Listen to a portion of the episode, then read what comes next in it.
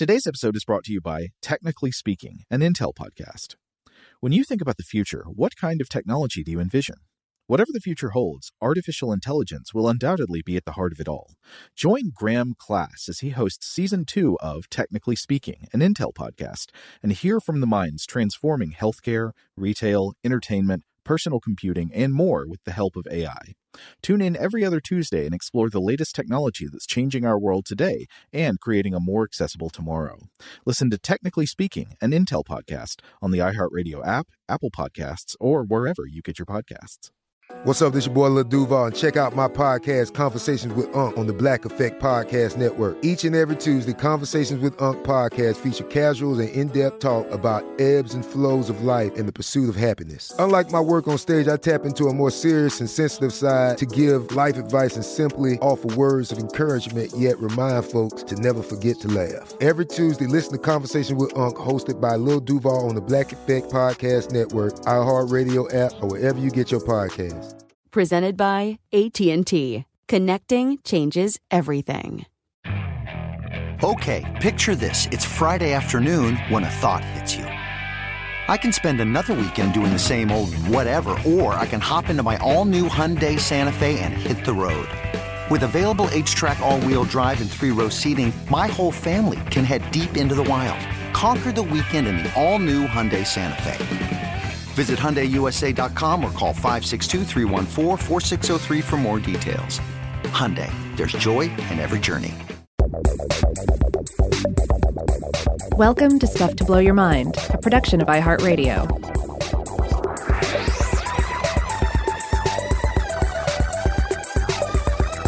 Hey, welcome to Stuff to Blow Your Mind. My name is Robert Lamb. And I'm Joe McCormick, and today we're beginning a series of episodes on the reptiles of the Galapagos Islands. And Rob, this is not a topic we just landed on randomly. This is related to your recent travels, right? Yeah, I had the the great pleasure and the, the good fortune to visit some of the islands of the Galapagos uh, archipelago back in October. It was uh, a fantastic family trip uh, that we'd been planning for a, a, long time that we meant to do before the pandemic, and then uh, obviously we had to reschedule. Uh, but yeah, this is this was one of the top trips I've ever had the privilege to make, and um, now certainly I was visiting as a tourist, but but one of the things about the Galapagos Islands that I love is so much of the tourism there is about the natural beauty of the place. It's about the environments. It's about the animals, and um, and so if you're if you're going all the way to the Galapagos Islands, you you probably want to see some reptiles. You probably want to see some birds, etc. And they really facilitate that. Uh, the, the, the local guides are are all terrific. All the ones that uh, that I interacted with, uh, very knowledgeable of everything going on there. And uh, yeah, it was a trip just unlike any other, uh, especially when when observing these various creatures because it was kind of like being a Disney princess, like being in a, a Disney like a, a, Disney princess scene in a movie, except instead of the the princess being surrounded by cute squirrels, bunnies, and birds that are singing, you're just constantly surrounded by this wonderfully bizarre cast of reptiles and uh, elaborate birds, sea lions, uh, etc. And it's unlike, too, I have to say, it's unlike the vibe that I've encountered in places like um, the Grand Canyon, where there'll be wild animals there that are protected and so accustomed to humans that that humans can get like unnaturally and alarmingly close to those animals. There's a proximity to the animals on the Galapagos Islands that um, that, that that feels less artificial, but also equally magical, if that makes sense. Uh, again, not to say that you should attempt to touch any of the animals there, or or or uh, or infringe upon their personal space in any way. But there's this yeah, there's this feeling of proximity to nature that makes you feel like you are David Attenborough in a David Attenborough documentary. Um, you know, creeping up for a close look at this animal or another. Or maybe you are the camera lens. And I wonder if the the difference with the Grand Canyon thing would be the difference between animals that are uh, unfortunately habituated to human presence in all the wrong ways, like expecting you to have food, the calorie rich food sources and stuff. So they'll come up to you looking for that, versus a place where animals don't seem to flee from humans because they're they come from many generations of animals without natural land predators. Yeah, yeah, and uh, I, I, believe that is the case with uh, with the Galapagos. So let's uh, let's introduce everybody to the uh, to the Galapagos Islands. If you're not familiar with the Galapagos Archipelago, it is a chain of islands in the eastern Pacific Ocean, roughly 966 uh, kilometers or 600 miles off the coast of Ecuador. It consists of 13 major islands, a few smaller islands, and these were all formed by repeated volcanic eruptions. The process here is similar to that which produced uh, the Hawaiian Islands, uh, which we've discussed in the show before.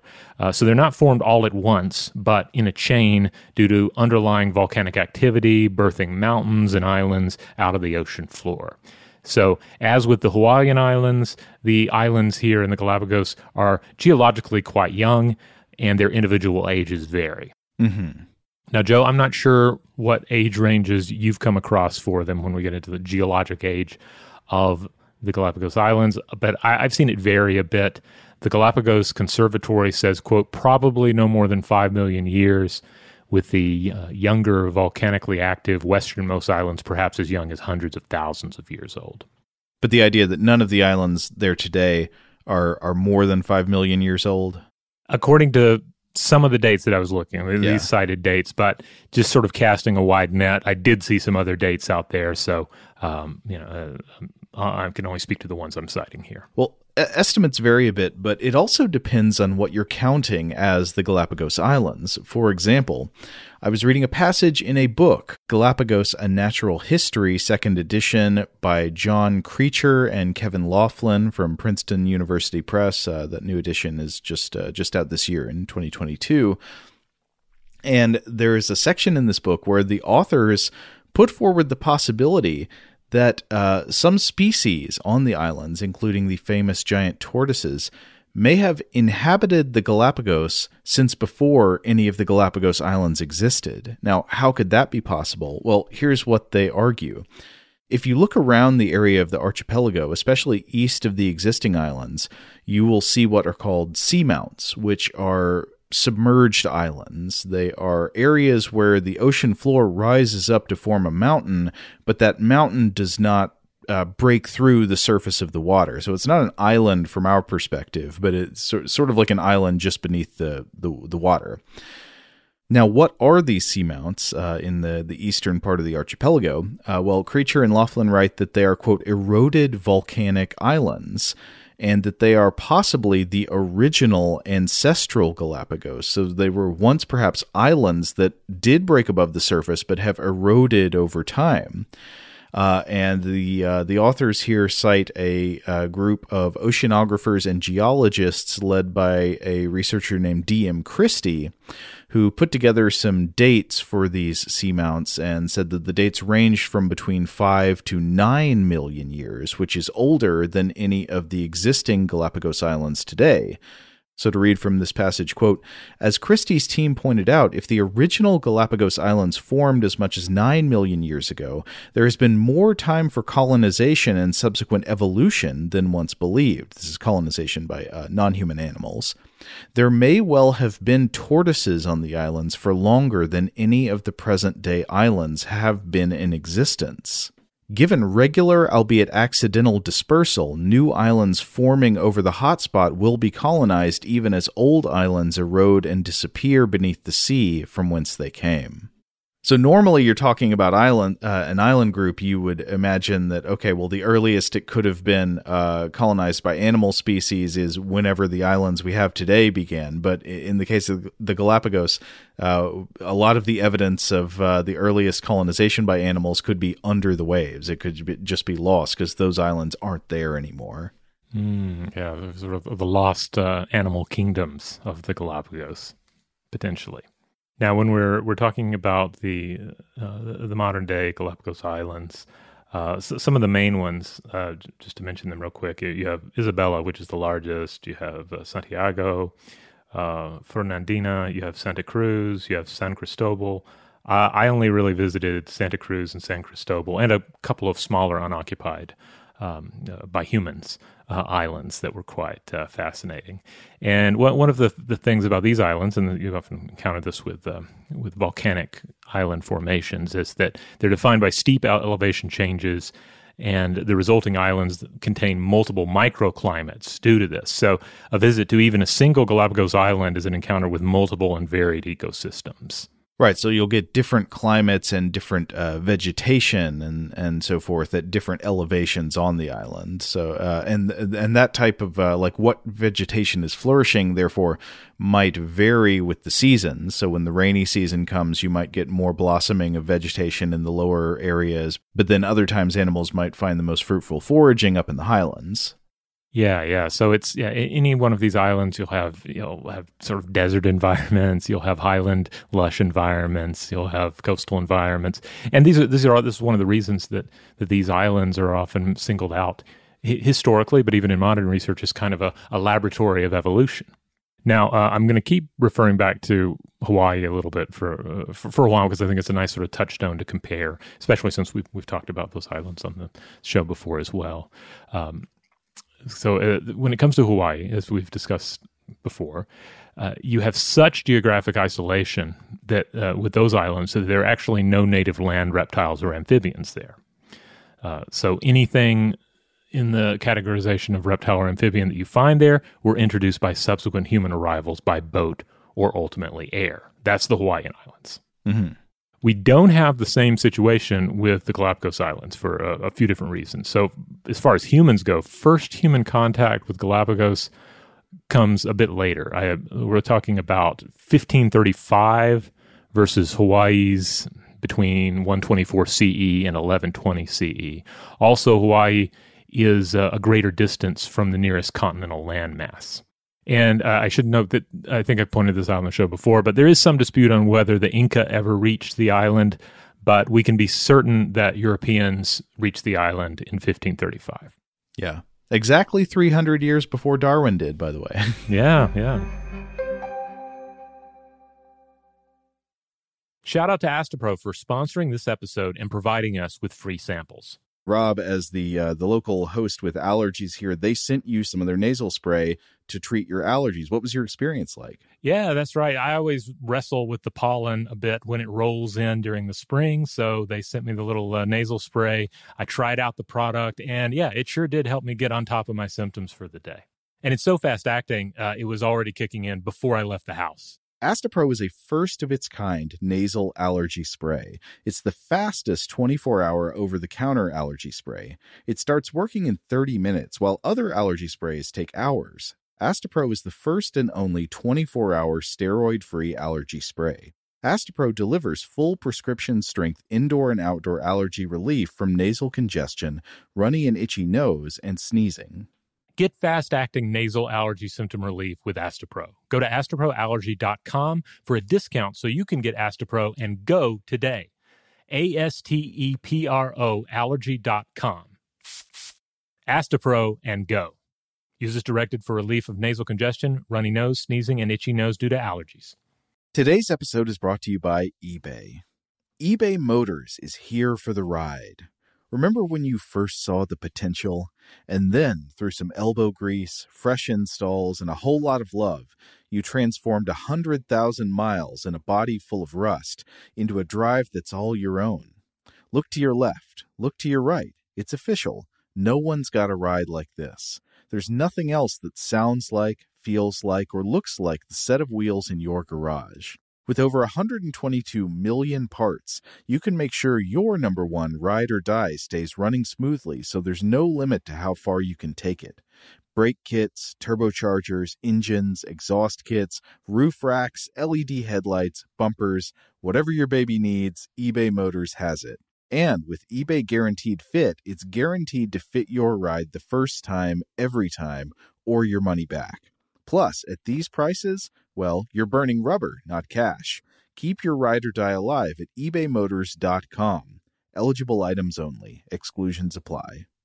Today's episode is brought to you by Technically Speaking, an Intel podcast. When you think about the future, what kind of technology do you envision? Whatever the future holds, artificial intelligence will undoubtedly be at the heart of it all. Join Graham Class as he hosts season two of Technically Speaking, an Intel podcast from Ruby Studio in partnership with Intel. Explore the future of technology that's rapidly evolving our world today with the help of AI. There's still so much work and research needed to fully understand the power and potential of AI, and Intel is at the forefront of implementing AI in revolutionary technology that's changing the world we live in for the better. In each episode, Graham interviews the minds transforming medicine and healthcare, retail, entertainment, personal computing, and more while pioneering new uses for AI in these spaces.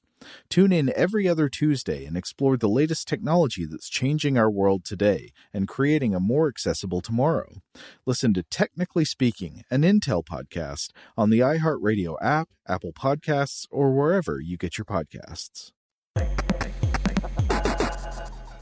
So, the story of the first confirmed human landing on the Galapagos is very interesting, so I wanted to tell it here. There was this Spanish clergyman named uh, Tomas de Berlanga who uh, was a bishop. He eventually served as the bishop of the colony of Panama. And I've read it alleged in several sources that Berlanga was responsible for introducing bananas or plantains to the New World, which is weird because despite how much we associate bananas with the Caribbean and South America, they are originally native to Southeast Asia. So it is alleged that this guy is responsible for bringing bananas over, but I'm not sure what the original source of this claim is. Uh, anyway, in 1535, uh, Berlanga was traveling by ship from Panama to Peru to help sort out some kind of horrible sounding squabble between the conquistador Francisco Pizarro and another conquistador over land and spoils after their conquest of the, Inca, uh, the Inca Empire.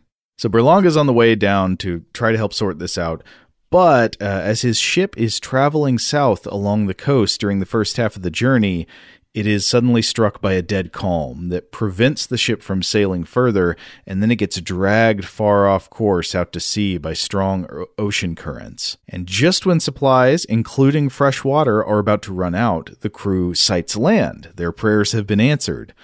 But, like so many early visitors, the Spaniards are almost instantly dejected by what they find. Uh, the first island where they land is found to have not a single drop of fresh water, and there's also no pasture where their horses can graze, just a bunch of giant tortoises and weird iguanas. But there were other islands nearby, so the crew tried to sail to another one to continue the search for water. Unfortunately, on the way, they were once again becalmed and could not sail for several days while just languishing there on the ship, nearly dying of thirst. Finally, the wind picked up again, and they were able to reach a second island, where once again they found no fresh water. They tried to dig a well, but when they struck groundwater, they found it to be as bitter as the sea. And here I want to read from the retelling uh, of this story by the famous naturalist William Beebe in his book Galapagos World's End, published in 1924. Beebe writes in their extremity, they had recourse to a plant which has saved many a thirsty man and animal, and by chewing the fruit and juicy stalks of the cactus, they kept themselves alive. They took a page from the uh, the tortoise playbook there. Yeah. Uh, not all withstood these privations. One man and two horses died of thirst, and so the first grave on the Galapagos was dug. Sunday came, and the bishop celebrated high mass on those desolate shores where, as he said, quote, it looked as though God had caused it to rain stones. Brutal. Doom metal bishop. uh, uh, and then uh, Beebe goes on Sea lions slipped through the creaming surf and looked curiously at the little group of strange beings, and long winged seabirds poised and swooped above the cross and the Spanish flag, planted side by side among the cactus and thorny scrub. So I think Beebe's taken a little liberty with the storytelling there, but all plausible, you know, given the given the local uh, flora and fauna.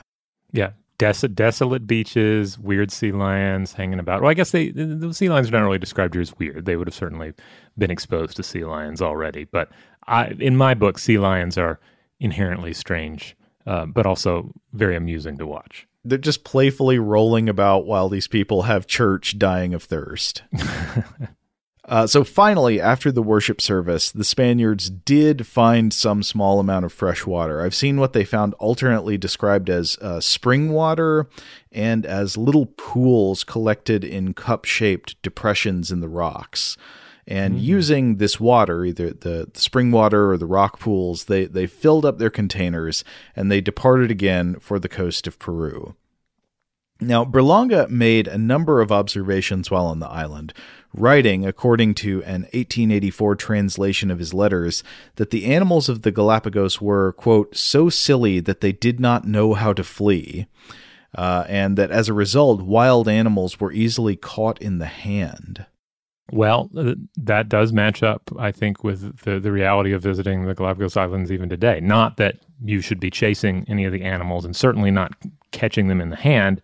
But yeah, there is this, like I said, there's this sense that um, they they don't necessarily understand what we are and they're not threatened by us unless we get too close. And then a lot of these animals will let you know. So yeah, don't don't get too close to the sea lions wherever you find your sea lions. Don't get too close to the tortoises or the iguanas. Now, Rob, you mentioned that the tourism at the Galapagos today is almost entirely centered around the island's natural beauty and biological and ecological significance. You know, this is a place where you go to see the the natural landscape and the flora and fauna. You're not going there to see to go to Six Flags Galapagos. Right, right. Um, yeah, and it, and yeah, I mainly mean yeah, you're not going to find that. You're not going to find. I didn't really see much in the way of like a party boat kind of culture that you find in a lot of uh-huh. uh, locations. It's um, you know th- there is there is culture there. There's some some great restaurants. There's there's great local culture, and the the, the people who live there uh, were were on the whole very friendly and uh, and uh, loved interacting with them quite a bit. But yeah, it's when people go to the Galapagos, I mean, the main selling point, the the big deal for for everyone, seems to be the, the, the natural world that is available to you there.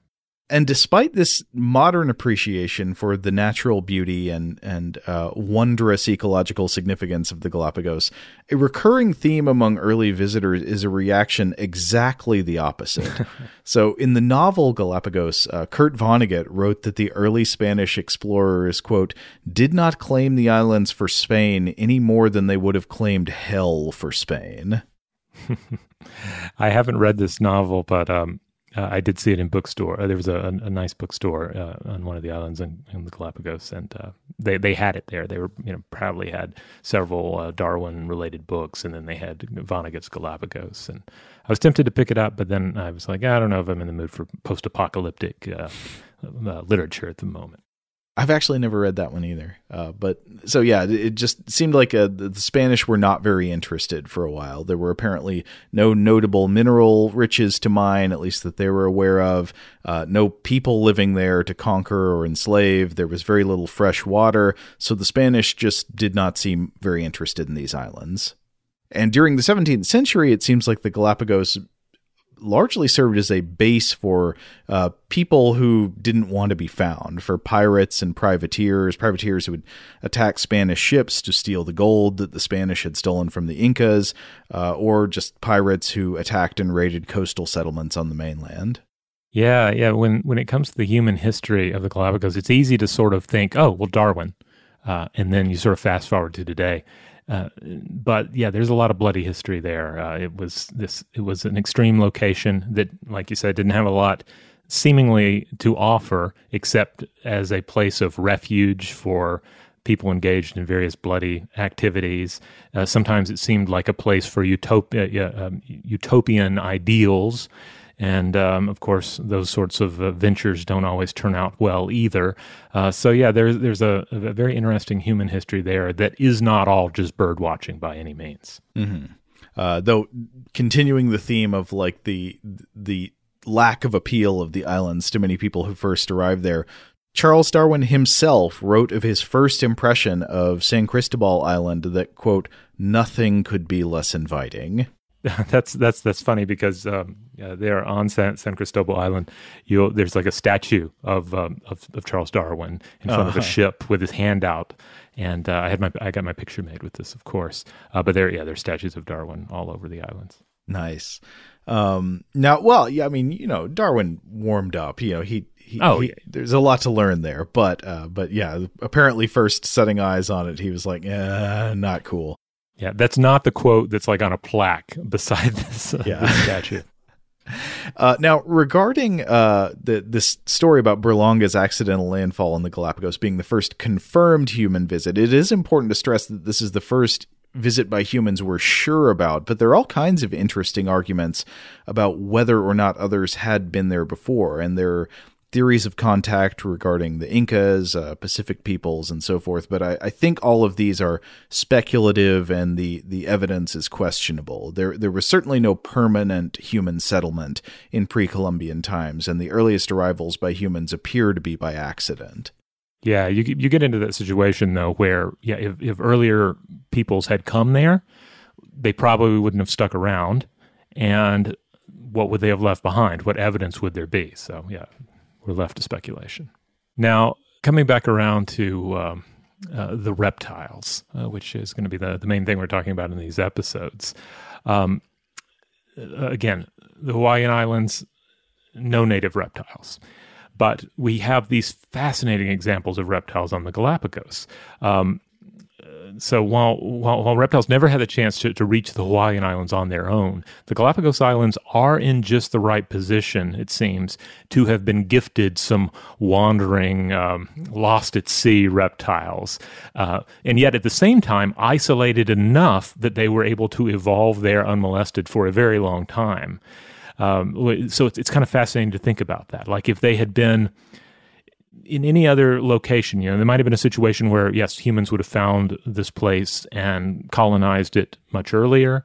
It might be in a position where these reptiles would not have reached it of their own power or by the power of, of wind and, and water, which uh, seems to be the case. I think in the main examples of terrestrial reptiles reaching the Galapagos Islands, they tend to involve rafting. They tend to involve animals being um, uh, just uh, swept out to sea via rivers in South America, and then you know a, number of those animals are going to perish, but some of them are going to find themselves uh, cast upon a deserted island, and from there they begin to find ways to survive, and these new forms evolve. Well, this sounds like a perfect transition to the marine iguana. Rob, are you ready? Yeah, let's talk about the marine iguana. Probably not not the most famous denizen of the islands, but at least number two. Yeah, yeah. And certainly maybe the most uh, salient in my brain, because specifically to come back to Darwin, Charles Darwin's discussion of the marine iguana, or uh, scientific name uh, Amblyrhynchus uh, cristatus, in The Voyage of the Beagle has long stuck in my head. So, of course, The Voyage of the Beagle is the common name used to refer to the published writings of Charles Darwin after his sails on uh, on the HMS Beagle with uh, Captain Fitzroy. And uh, th- this uh, this chapter on the Galapagos in the Voyage of the Beagle is very famous, but the subsection on the marine iguana has long stuck in my head, notably for the weird disrespect with which Darwin treats these animals. Uh, so I want to read a, a few selections as we go about here from uh, this passage in the Beagle with some abridgments. But to start off, this is what Darwin says, talking about the marine iguana. It is extremely common on all the islands throughout the group, and lives exclusively on the rocky sea beaches, being never found, at least I never saw one, even ten yards inshore. It is a hideous looking creature of a dirty black color, stupid and sluggish in its movements. Uh, and in his journal, he refers to them initially as, quote, large, disgusting, clumsy lizards. Well, I mean, they, they do lay around in clumps, um, which I could imagine some seeing this as being kind of gross looking. But on the same on this on the same note, the way they kind of lounge around, sometimes they they seem oddly human in the way like one will sometimes have an arm slung over the shoulder of another, like it's like it's two uh, like it's an old married couple staring out at the sunset or something. Puppy pile. Yeah, yeah, kind of a puppy pile and and there is kind of an awkwardness to them sometimes when they move around on land. Uh, but I don't know, that's kind of charming more than anything. so early chroniclers often use the same kind of terms. They call this animal ugly, hideous. Some of them make bizarre value statements, such as comparing them to devils or imps of darkness.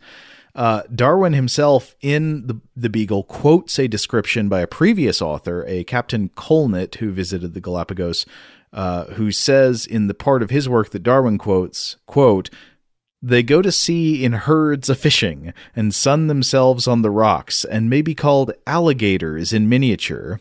And elsewhere, Colnett marveled at their ugliness, writing, quote, So disgusting is their appearance that no one on board could be prevailed upon to take them as food. Not even sailors would eat them.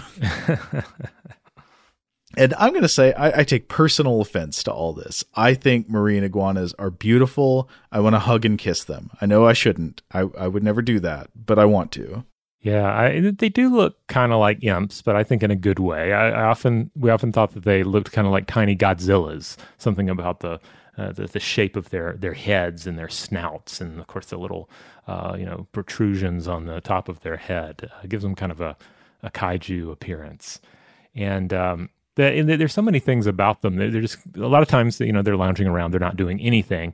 But then when they are moving about, even on the land, uh, they can be quite amusing. Like for instance, if one is making a beeline for something, especially if one is coming out of the water or it's time to go to the water, sometimes something will, will seem to get in the way of their their journey. Like maybe a sea lion or a human wanders into their path, and they'll just kind of stop and they'll they, they won't skitter out of the way or anything but they just kind of wait until whatever it is, is has moved on and then they'll keep going so there's this kind of like laid back carefree of energy to these creatures they're kind of wasted away again in margaritaville yeah yeah kind of by the way, you mentioned their stubby little snouts. That's actually what the genus name means. Amblyrhynchus means blunt snout.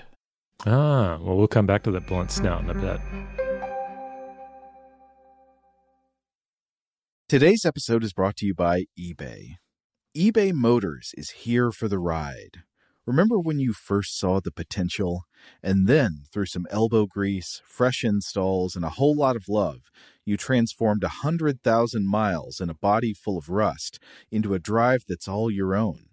Look to your left, look to your right. It's official. No one's got a ride like this. There's nothing else that sounds like, feels like, or looks like the set of wheels in your garage. With over 122 million parts, you can make sure your number one ride or die stays running smoothly so there's no limit to how far you can take it. Brake kits, turbochargers, engines, exhaust kits, roof racks, LED headlights, bumpers, whatever your baby needs, eBay Motors has it. And with eBay Guaranteed Fit, it's guaranteed to fit your ride the first time, every time, or your money back. Plus, at these prices, well, you're burning rubber, not cash. Keep your ride or die alive at ebaymotors.com. Eligible items only, exclusions apply. Today's episode is brought to you by Technically Speaking, an Intel podcast. When you think about the future, what kind of technology do you envision? Whatever the future holds, artificial intelligence will undoubtedly be at the heart of it all. Join Graham Class as he hosts season two of Technically Speaking, an Intel podcast from Ruby Studio in partnership with Intel. Explore the future of technology that's rapidly evolving our world today with the help of AI.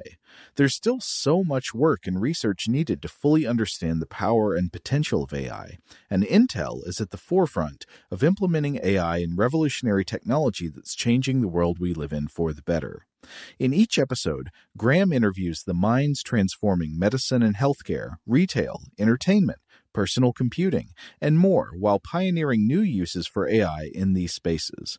Tune in every other Tuesday and explore the latest technology that's changing our world today and creating a more accessible tomorrow. Listen to Technically Speaking, an Intel podcast on the iHeartRadio app, Apple Podcasts, or wherever you get your podcasts. Today's episode is brought to you by Visible. If you haven't heard of Visible, now you have. They're the wireless carrier that's making wireless visible. It's in the name. Get a one line plan with unlimited 5G data powered by Verizon, just $25 a month, every month, taxes and fees included.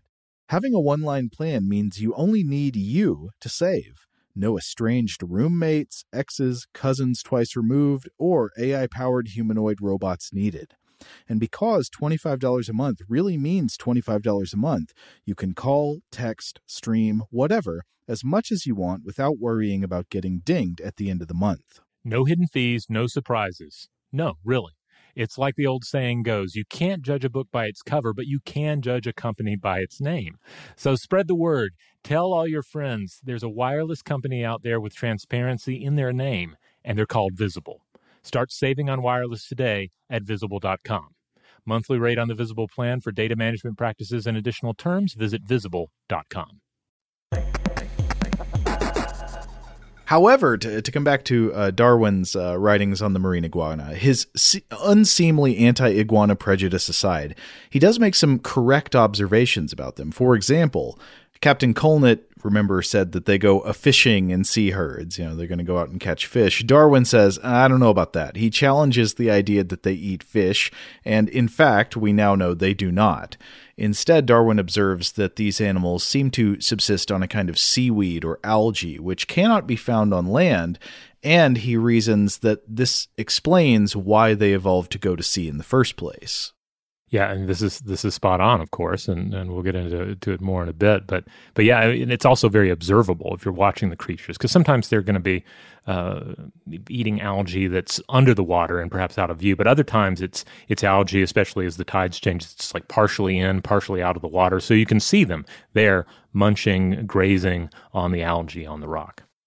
Though, as a side note, Darwin says one dissected iguana stomach did have a piece of crab in it, though uh, he thinks this might have been eaten by accident, and he compares this to cases where a vegetarian tortoise has a caterpillar in its stomach because the caterpillar was just on the leafy vegetation the tortoise was eating.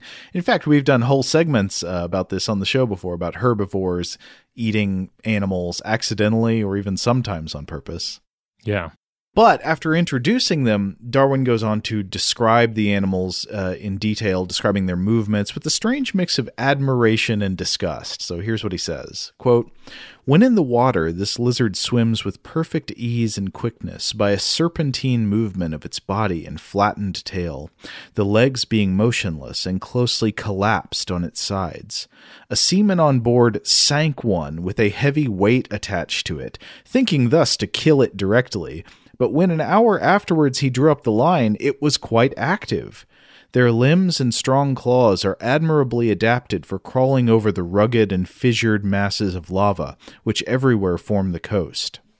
In such situations, a group of six or seven of these hideous reptiles may oftentimes be seen on the black rocks, a few feet above the surf, basking in the sun with outstretched legs. And then he goes on to note a strange, perplexing, almost contradictory observation about their behavior. So, while the iguanas go to sea in order to forage, that's how they make a living. They're, they swim out in the water, get the algae, and eat it. He found that he could not scare them into the water. If he approached one, it would back away from him until it reached the edge of a rock hanging over the water, but once at that point, it would stop retreating. It would just let him approach and catch it rather than flee into the water. And here we come to the infamous iguana chucking scene of the Voyage of the Beagle. Darwin writes, I threw one several times as far as I could into a deep pool left by the retiring tide, but it invariably returned in a direct line to the spot where I stood. It swam near the bottom with a very graceful and rapid movement, and occasionally aided itself over the uneven ground with its feet. As soon as it arrived near the edge, but still being under water, it tried to conceal itself in the tufts of seaweed, or it entered some crevice. As soon as it thought the danger was past, it crawled out on the dry rocks and shuffled away as quickly as it could. I several times caught this same lizard by driving it down to a point, and though possessed of such perfect powers of diving and swimming, nothing would induce it to enter the water, and as often as I threw it in, it returned in the manner above described. Uh, now, this is indeed a really odd bit of behavior, right? Yeah, it, so it would seem. Um, now, now, before we get into that, I want to just mention, I want to, want to make two comments about Darwin's writing here. First of all, I do get the impression that perhaps Darwin was not a cat person or had had a cat, because like this is the same the same situation I think any cat owner can attest to. It's like I tried to put the cat where I wanted it to be, and it did not want to be there. So strange. um, but uh, but on the other hand, uh, I, I, do love the part where he talks about how graceful they are in the water because that is also a huge treat getting to watch these uh, these these lizards uh, swim about because it's I mean it's it's unlike anything you see with any other species on the planet. There's this this graceful, indeed serpentine movement to them. There, whatever awkwardness you might observe on the land is not present in the water, and it's yeah, it's like watching a, a strange aquatic little dragon move about. Well, I think it's also about the way that like they anatomically modify themselves to move in the water versus on land because as Darwin says they collapse their legs to the side and almost mm-hmm. become a snake in the water. Yeah, but with their their heads up in a in a way that like you wouldn't mistake it for a snake. Like the profile of the swimming marine iguana is unlike anything uh, certainly that I've ever seen. So it really stands out in your mind. Like your mind instantly uh, is is identifying that this is something different. This is something novel. I agree, and uh, having seen uh, not in person, but seen plenty of uh, you know video of it, they are beautiful when they're swimming. But to come back to this odd behavior, so Darwin says, okay, th- these things they go in the water all the time. That's how they eat. They go down in the water, they eat, they come back. How come I can't scare one into the water or get it to stay in the water by throwing it in? I throw it in the water, it just comes back out. Darwin comes up with a guess about why it acts this way. He says, quote, Perhaps this singular piece of apparent stupidity may be accounted for by the circumstance that this reptile has no enemy whatever on shore, whereas it's at sea it must often fall prey to the numerous sharks Hence, probably urged by a fixed and hereditary instinct that the shore is its place of safety, whatever the emergency may be, it there takes refuge. So, okay, that's an interesting guess. He says uh, it has natural predators in the water, but not on land, so it just feels safer on land, even if here I am threatening it on land, because it's just acting out of instinct. Yeah, yeah, it would seem to be a, a, a decent theory, and, and indeed, on, on land, the, nothing really messes with them except when they're smaller. And when they're smaller, right. they're you know like this is the case with a number of uh, iguanas and lizards. Like until they reach a certain size, they're on the menu for various other creatures and birds and whatnot. But once they reach a certain uh, um, maturity, uh, yeah, they can just bask where they want. Nothing's going to mess with them. Yeah, well, at least uh, in the ancestral environment of the Galapagos, yes. now introduced dogs and pigs and all that uh, stuff that humans brought there will prey on them. Right.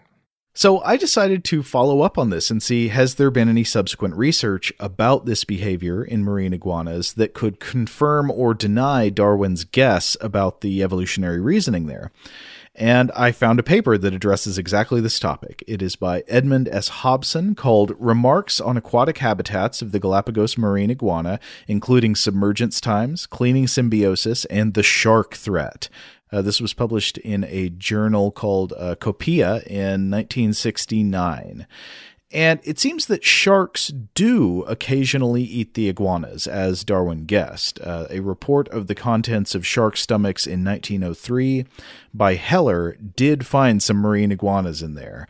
But Hobson thinks that the threat to iguanas by sharks is mostly exaggerated, given that he and his colleagues directly observed iguanas and sharks swimming in the same waters side by side, and he says almost all the time they just ignore one another entirely. To read from Hobson, quote, to the contrary, the general situation finds sharks swimming slowly among smaller fishes with no overt sign that they regard these animals as prey. Certainly, sharks are efficient predators when they do attack, but situations evoking attack are relatively infrequent.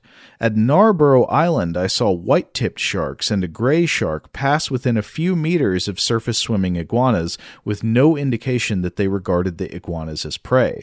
George Barlow and I made a similar observation involving a large hammerhead at Hood Island. So, if it's not a fear of sharks, what explains this behavior? Well, if I were to venture a guess, I'd say it, it has to do with temperature, that there, there are thermic reasons at play here. Great thinking, and this is exactly what Hobson concludes. Hobson argues that the best explanation for this apparently weird behavior observed by Darwin is that the water is cold. You know, they have to go mm-hmm. in there to get food, but they don't want to spend any more time in there than they have to because it's cold and they're reptiles.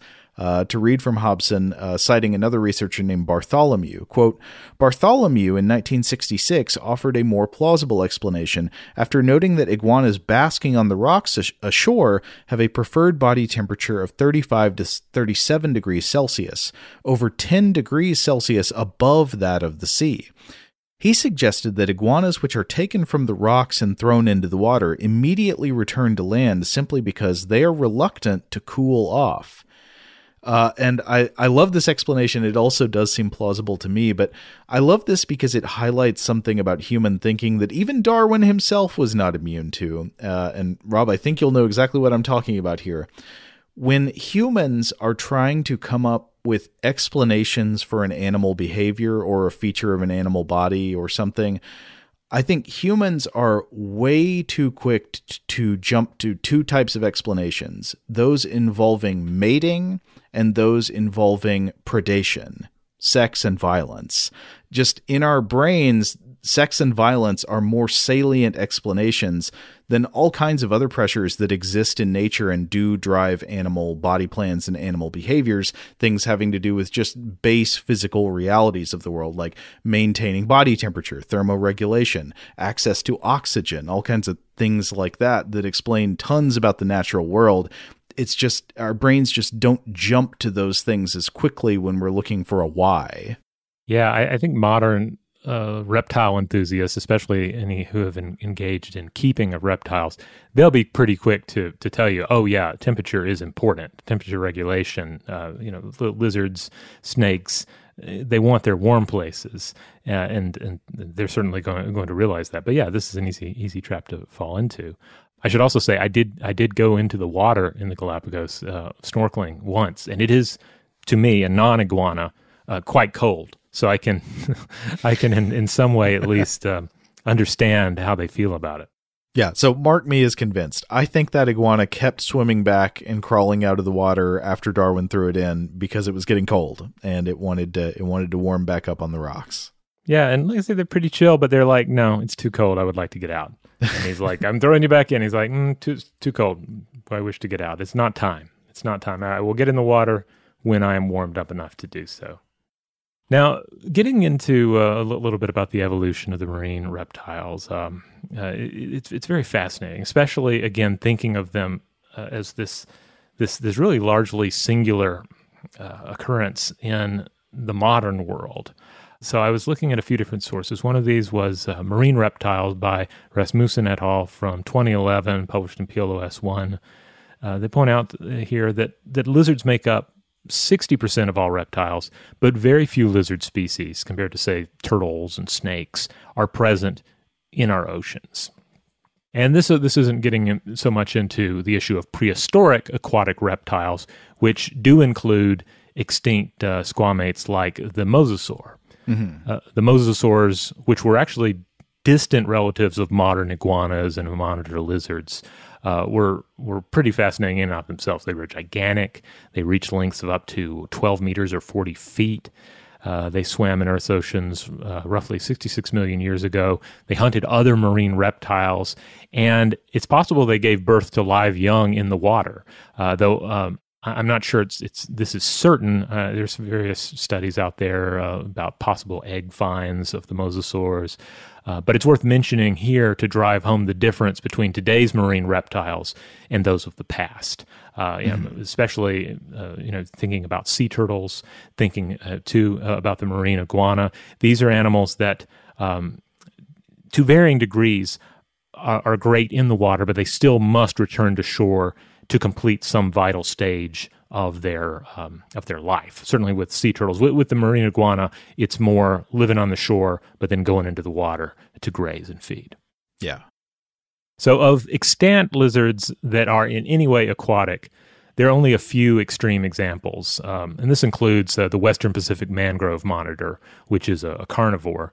Uh, but as the authors here point out, the Galapagos marine iguana is the most aquatic of all extant uh, lizards. It basks, breeds, and lays eggs on land, etc., but it has to go into the water to feed. It is, by other definitions, the only squamate that's actually able to exploit the resource sources of the ocean in a meaningful way. So the aforementioned monitor lizard, for example, can catch fish, but it also feeds on terrestrial meats as well.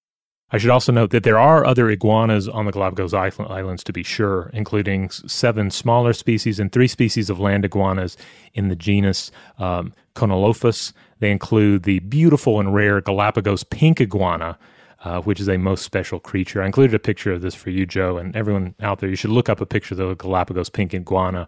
This is not something I got to see when I was there because it, it lives in a very uh, remote uh, part of the islands.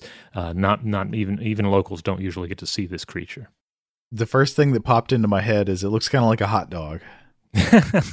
yeah, yeah. It's you know it's it's it's it's a special. It's an iguana pink. Yeah. Uh, but yeah, these are these are rare and beautiful creatures. But again, the marine iguana is the real standout here. The other iguanas are a lot of fun to watch too, if you if you visit. Uh, but yeah, the marine iguana is is special. The average adult is around 1.2 meters in length, so they're not huge, uh, and they're found on virtually every island of the Galapagos. Today's episode is brought to you by eBay. eBay Motors is here for the ride. Remember when you first saw the potential? And then, through some elbow grease, fresh installs, and a whole lot of love, you transformed a 100,000 miles and a body full of rust into a drive that's all your own. Look to your left, look to your right. It's official. No one's got a ride like this. There's nothing else that sounds like, feels like, or looks like the set of wheels in your garage. With over 122 million parts, you can make sure your number one ride or die stays running smoothly so there's no limit to how far you can take it brake kits, turbochargers, engines, exhaust kits, roof racks, LED headlights, bumpers, whatever your baby needs, eBay Motors has it. And with eBay Guaranteed Fit, it's guaranteed to fit your ride the first time, every time, or your money back. Plus, at these prices, well, you're burning rubber, not cash. Keep your ride or die alive at ebaymotors.com. Eligible items only, exclusions apply. Today's episode is brought to you by Technically Speaking, an Intel podcast. When you think about the future, what kind of technology do you envision? Whatever the future holds, artificial intelligence will undoubtedly be at the heart of it all. Join Graham Class as he hosts season two of Technically Speaking, an Intel podcast from Ruby Studio in partnership with Intel. Explore the future of technology that's rapidly evolving our world today with the help of AI. There's still so much work and research needed to fully understand the power and potential of AI, and Intel is at the forefront of implementing AI in revolutionary technology that's changing the world we live in for the better. In each episode, Graham interviews the minds transforming medicine and healthcare, retail, entertainment, personal computing, and more while pioneering new uses for AI in these spaces. Tune in every other Tuesday and explore the latest technology that's changing our world today and creating a more accessible tomorrow. Listen to Technically Speaking, an Intel podcast on the iHeartRadio app, Apple Podcasts, or wherever you get your podcasts. Today's episode is brought to you by Visible. If you haven't heard of Visible, now you have. They're the wireless carrier that's making wireless visible. It's in the name. Get a one line plan with unlimited 5G data powered by Verizon, just $25 a month, every month, taxes and fees included. Having a one line plan means you only need you to save. No estranged roommates, exes, cousins twice removed, or AI powered humanoid robots needed. And because $25 a month really means $25 a month, you can call, text, stream, whatever, as much as you want without worrying about getting dinged at the end of the month. No hidden fees, no surprises. No, really. It's like the old saying goes you can't judge a book by its cover, but you can judge a company by its name. So spread the word. Tell all your friends there's a wireless company out there with transparency in their name, and they're called Visible. Start saving on wireless today at visible.com. Monthly rate on the Visible plan for data management practices and additional terms, visit visible.com. So, coming back to the question, how did any of these lizards get to the far flung Galapagos Islands?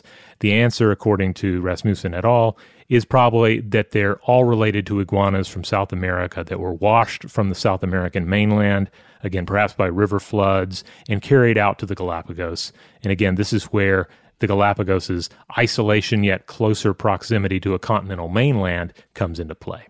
The theory is also in part supported by the fact that, as distinct as the four bigger iguanas of the Galapagos Islands, including the marine uh, iguana, uh, are, uh, they are closely related and they actually can breed with one another to produce hybrids. So, hybrids have been reported, according to Rasmussen et al. Uh, the marine iguanas spend quite a bit of time in the water, though, foraging for their food. As adults, they feed almost exclusively on the red and green algae. They're, um, it's been pointed out they're not above at least trying out the odd scrap, scrap of this, that, or the other, and perhaps that accounts for the the, the crab claw that uh, Charles Darwin reported. And there's at least one population of the marine iguanas that has been observed to supplement their diet with land plants, but for the most part, their hind gut has evolved to thrive on the algae. Like they're they're bound to the algae. This is not just a this is not just a lifestyle choice at this point. Right. And their bodies have adapted in other key ways as well to allow this marine diet due to uh, the considerable selection pressure that's been applied to them uh, which is quite literally the selection pressure of being cast upon a resource depleted island. So we, we mentioned their flattened tail. That's one of the adaptations. Um, and uh, and it, it's not like you don't find flattened tails in other um, uh, lizard species, but this is uh, clearly something that seems to help out their swimming. They also have limited webbing on their feet, which uh, I, I, saw kind of two different takes on this in the literature I was looking at. On one hand, there's the argument like, yeah, it's the partially webbed feet. This is going to help them swim. But others say, well, the webbing is not that extensive. It maybe helps a little bit, but let's not overstress its importance. Well, I'm no marine iguana expert, but I it seems to me, at least when I've seen images of them swimming, it doesn't seem like they paddle with their feet much at all that I recall. Uh, but maybe they do sometimes. Something that everyone agrees on, though, is that their claws have become more powerful to allow them to grip the rocks in the surf during feeding. And this is certainly key because if you if you're observing one from the shore, or if you're looking at images or footage of them, uh, or if, or if you're snorkeling and get to see one underwater, I, I did not get to see one underwater firsthand. Uh, but uh, e- either way, when they're feeding, uh, they're often in an area where the, the you know the, the, surf is di- disrupting them and would make it difficult to feed if they were not able to hold on and latch on. And then, of course, when they get in or out of the surf, they're going to need to uh, keep from being swept up anyway. So yeah, they got to have those powerful claws to aid them. That's not an easy lifestyle, like crawling out of the surf onto rocks. I mean, think about uh, how dangerous how dangerous it would be to try to land a boat or even just swim up onto jagged rocks as the tide is coming in and out. Yeah, for sure. Um, I was also now this was something I was told by one of the uh, the, the, guides in the Galapagos Island, who again are, are very um, knowledgeable of all of this. Uh, so it, you know it, it, they're they're very quick to spout out all the, the scientific names of all the creatures you're looking at, and uh, they're they're up on uh, the, the, latest uh, uh, findings and so forth. it was pointed out that they'll utilize those sort of thorny spikes on their head, and I I almost hesitate to say face in order to loosen up the algae on the rocks by sort of rubbing their heads against it. It uh, and then it should also be noted we we touched on this earlier, but there's the whole regulation of of their body temperature, uh, and this is key because again the water's cold and these are cold blooded animals, so they spend a fair amount of time basking in the sun. And the the way uh, this is certainly one way it was described to me uh, there, and uh, this is backed up in the uh, the, the papers I was reading uh, recently is that in order to go into the water, they kind of have to power up. So like they're powering up, they're like on the, the, on the beach or on the rocks, basking in the sun, kind of filling their batteries up all the way. And then when it's time, well, then it's time. Now it is time to go into the water to forage for food, and they make that beeline. But it's only then, only only then, and they're not going to be thrown in early by some deranged Englishman. and and if something should get in their way, well, they're just going to wait patiently for a little bit. But they're they've got a place to be. Uh, it is time to go into the water and feed.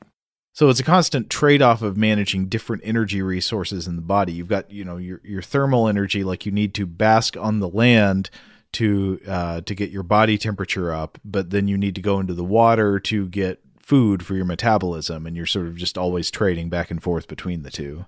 Yeah. Now, when they're in the water, their heartbeats also reduce from about 43 beats per minute on land to seven to nine beats per minute in the water. So that's also an interesting wow. uh, adaptation they have. And then uh, and this is another f- famous one that's a lot of fun to, to watch. You see this in footage, every nature documentary that's covered marine iguanas. But both of the main varieties found in the four larger iguanas, they have salt glands um, that help them process uh, an abundance of salt, uh, should it be in the body. But with the with the marine iguanas, this, of course, is very visual because if you're just watching them lounge about, they're going to regularly appear to sneeze. Uh, they're not sneezing, they're blasting salt uh, out of these salt glands, basically blasting salt out of their nostrils as they lounge about on their rocks. And as they're doing this too, making these you know cute little sneezing sounds or gross little sneezing sounds, however you want to look at it, they're also kind of like crusting over the tops of their heads with this with the you know like white salt crystals. Uh-huh. Uh, so you can tell like which ones haven't been on the, in the water that recently uh, because they have this kind of like salty look to their heads. They got the salt snot on there. Yeah. you know, uh, this comes back to something else Darwin said. He was like, uh, they're, you know, you can back them into a corner and you can catch them. They, they don't really bite. I don't think that's true, by the way, but he says they don't really bite, but they will blow salt out of their noses at you. Yes, I was. I remember reading this as well because I was uh, when we were in the Galapagos. I, I pulled up the the, the text and uh-huh. I was uh-huh. reading it, and yeah, there is this um, accusation that they're doing it defensively, uh, and yeah, this does not seem to be that. the case. No, yeah, uh, they're they're just doing it. Uh, maybe they're doing it. Uh, I guess. I guess it's this. I have no data on this, but I guess it's possible that if someone has is coming at them and backing them away, then maybe that does seem to incite a snort because they're about to move. Uh, but other than that, yeah, there's I've, I've seen nothing to indicate that this is in any way a self defense measure. That's right up there with avian defensive vomiting. Yeah, yeah. There's a lot of back and forth on that, right? I think we've discussed that. Like, is a is like a vulture vomiting in order to uh, like free up room uh, and you know make itself lighter so it can take off and get away? Is it offering a bribe to a scavenger that may be coming after them and decide to go for vomit instead of fighting a buzzard? Like there there are various interpretations of that, as I recall. Now, uh, on the the issue of marine iguana evolution, I was looking at another source. This was uh, from Martin Wikelski in a 2005 edition of the Royal Society, a paper entitled "Evolution of Body Size in Galapagos Marine Iguanas." And I found this one interesting because the, uh, the author here lays out one possible model for how the marine iguanas evolved. So, first of all, iguanas arrive, according to this this um, this theoretical model, in the Galapagos, perhaps 10 to 15 million years ago, from South America via rafting, so swept out to sea, uh, floating on some vegetation and so forth, and then being cast on this strange island. And once they're there, it becomes clear eventually here that in the intertidal zone, there's plenty of food for iguanas, but it's not on the land. It's the algae in the water. Uh, initially the iguanas are going to have to depend on low tides to get to the food. So the tide goes down, iguanas are uh, are daring to to get down in there and go after the algae. And so there's going to, but from there, that's where we're going to begin to see the selection pressure towards larger bodies for thermal inertia and also the ability to anchor themselves in the surf, as well as these other adaptations that we mentioned, like the bigger claws, ultimately the, the shorter snout as well, uh, that's going to be a part of their, their foraging behaviors. They essentially like rub their, their faces against the, the rocks to gnaw off the algae, uh, as well as the like swimming morphological changes. Interesting. Yeah, there's and there's there's actually a lot of a lot of work that comes out related to the marine iguanas. Like there's no shortage of papers. There's one from uh, 2021 that I was looking at, uh, Cranial Anatomy of the Galapagos Marine Iguana by uh, Paparella and Caldwell in the American Association for Anatomy, and uh, they they point out some of the you know the key changes just to the head of the creature uh, via its evolution.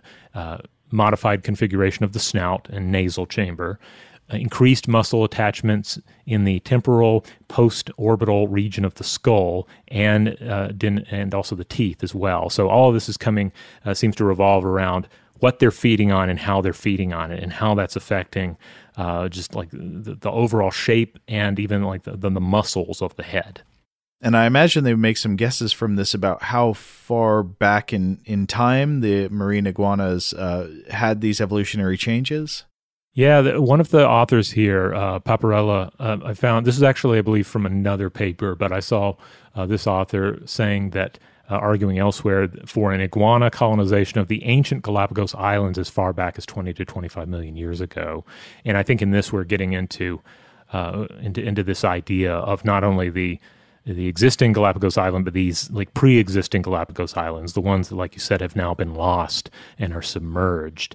Um, uh, wrote that like this, we would have had like an initial dispersal followed by constant short range hopping from older to newer islands. Mm. So you know they get a foothold on one place and then they can they can spread to these other islands much more easily and then as new islands emerge that opens up new places for them to be and of course as old islands die away then so do the populations of those islands or they you know or they're forced to disperse to newer islands and joe from that that paper about the the shape of their heads i included this wonderful image this one i think uh, I didn't get this out of the paper itself, but this was, I believe, from a um, uh, uh, like a, a Twitter uh, post by the American Association for Anatomy. Mm-hmm. Uh, it's out there if anyone wants to, to look it up for themselves. But uh, yeah, you see very, very high definition close up on both the head of the marine iguana and then also a comparison of the skull, which I thought was just very insightful looking at these because. Um,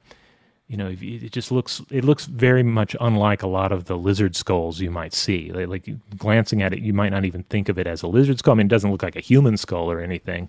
Um, it's distinct, but uh, you can clearly see like the changes that have taken place here. Yeah, the blunt snout and the the density of it. I mean, it, it almost uh, you could imagine it being more of a turtle skull, or again, I mean, it looks kind of like Godzilla. Yeah, it's like Godzilla, and I like how they kind of have you see, especially in close up, like these this real sense of iguana lips. Mm-hmm. You know? yeah. You also get a really good look up inside the nostrils. Yeah. This, of course, is a specimen, though. This is a dead iguana that Joe and I are gawking at here. Uh, but still, beautiful specimen.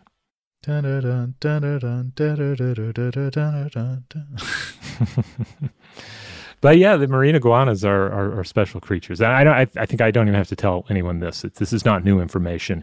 Uh, there have been so many documentaries that, of course, have covered the Galapagos Islands that have caught brilliant footage of them. They are a standout species, so they've been highlighted in, in various shows over time, or you've, you've no doubt seen articles about them or see them popping up in lists. So, so yeah, uh, nothing, nothing new in me saying that these animals are great. But uh, but like all these things, yeah, if you, if you, get to see them in, in person, if you have that chance, take that that opportunity because uh, they're they're pretty remarkable. I would like to to see the iguana puppy pile. hey, we haven't even touched on the most famous reptiles of the Galapagos, and I think we're going to have to do that in the next episode. That's right. Uh, the Galapagos tortoise. Yeah, we're going to come back in the next episode uh, of, of this journey to discuss uh, these fabulous creatures. I mean, it makes sense that they'd come in second. They are slower, uh, but they are they are very remarkable in their own way. So be sure to come back for that episode. In the meantime, uh, we'd love to hear from you if you have thoughts about marine iguanas, um, you know, firsthand or documentary based. Uh, if you're a resident of, uh, of Ecuador, the Galapagos Islands, certainly we would love to hear from you on all of this. If you want to hear more stuff to blow your mind, I'll just remind you that core episodes of the show publish on Tuesdays and Thursdays in the Stuff to Blow Your Mind podcast feed. On Mondays, we do listener mail. On Wednesdays, we do a short form artifact or monster fact. And on Fridays, we do Weirdhouse Cinema. That's our time to set aside most of the serious science and so forth and just talk about a strange film.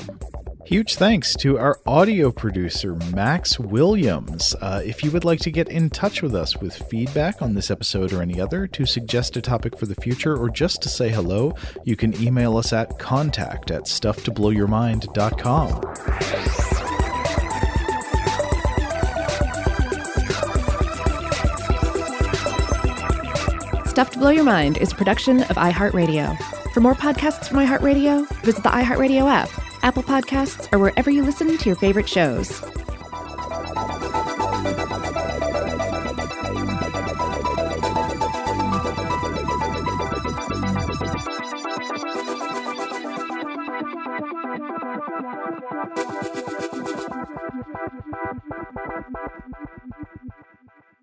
Today's episode is brought to you by Visible. The future of wireless is here, and it's transparent. Switch to Visible, the wireless company that makes wireless visible. Get a one line plan with unlimited 5G data powered by Verizon, just $25 a month, every month, taxes and fees included. No hidden fees, no surprises, no, really. What are you waiting for? Get with the times and switch to Visible at visible.com. Monthly rate on the Visible plan for data management practices and additional terms, visit visible.com. The wait is almost over. Get ready for the 2024 NFL season as the full schedule is announced. Every rivalry, every rematch, every rookie debut, every game revealed. The 2024 NFL schedule release, presented by Verizon, coming in May. Live on NFL Network, ESPN2, and streaming on NFL Plus. Terms and conditions apply to NFL Plus. Visit NFL.com slash schedule release to learn more. Okay, picture this. It's Friday afternoon when a thought hits you. I can spend another weekend doing the same old whatever, or I can hop into my all-new Hyundai Santa Fe and hit the road. With available HTRAC all-wheel drive and three-row seating, my whole family can head deep into the wild. Conquer the weekend in the all-new Hyundai Santa Fe. Visit HyundaiUSA.com or call 562 for more details. Hyundai, there's joy in every journey.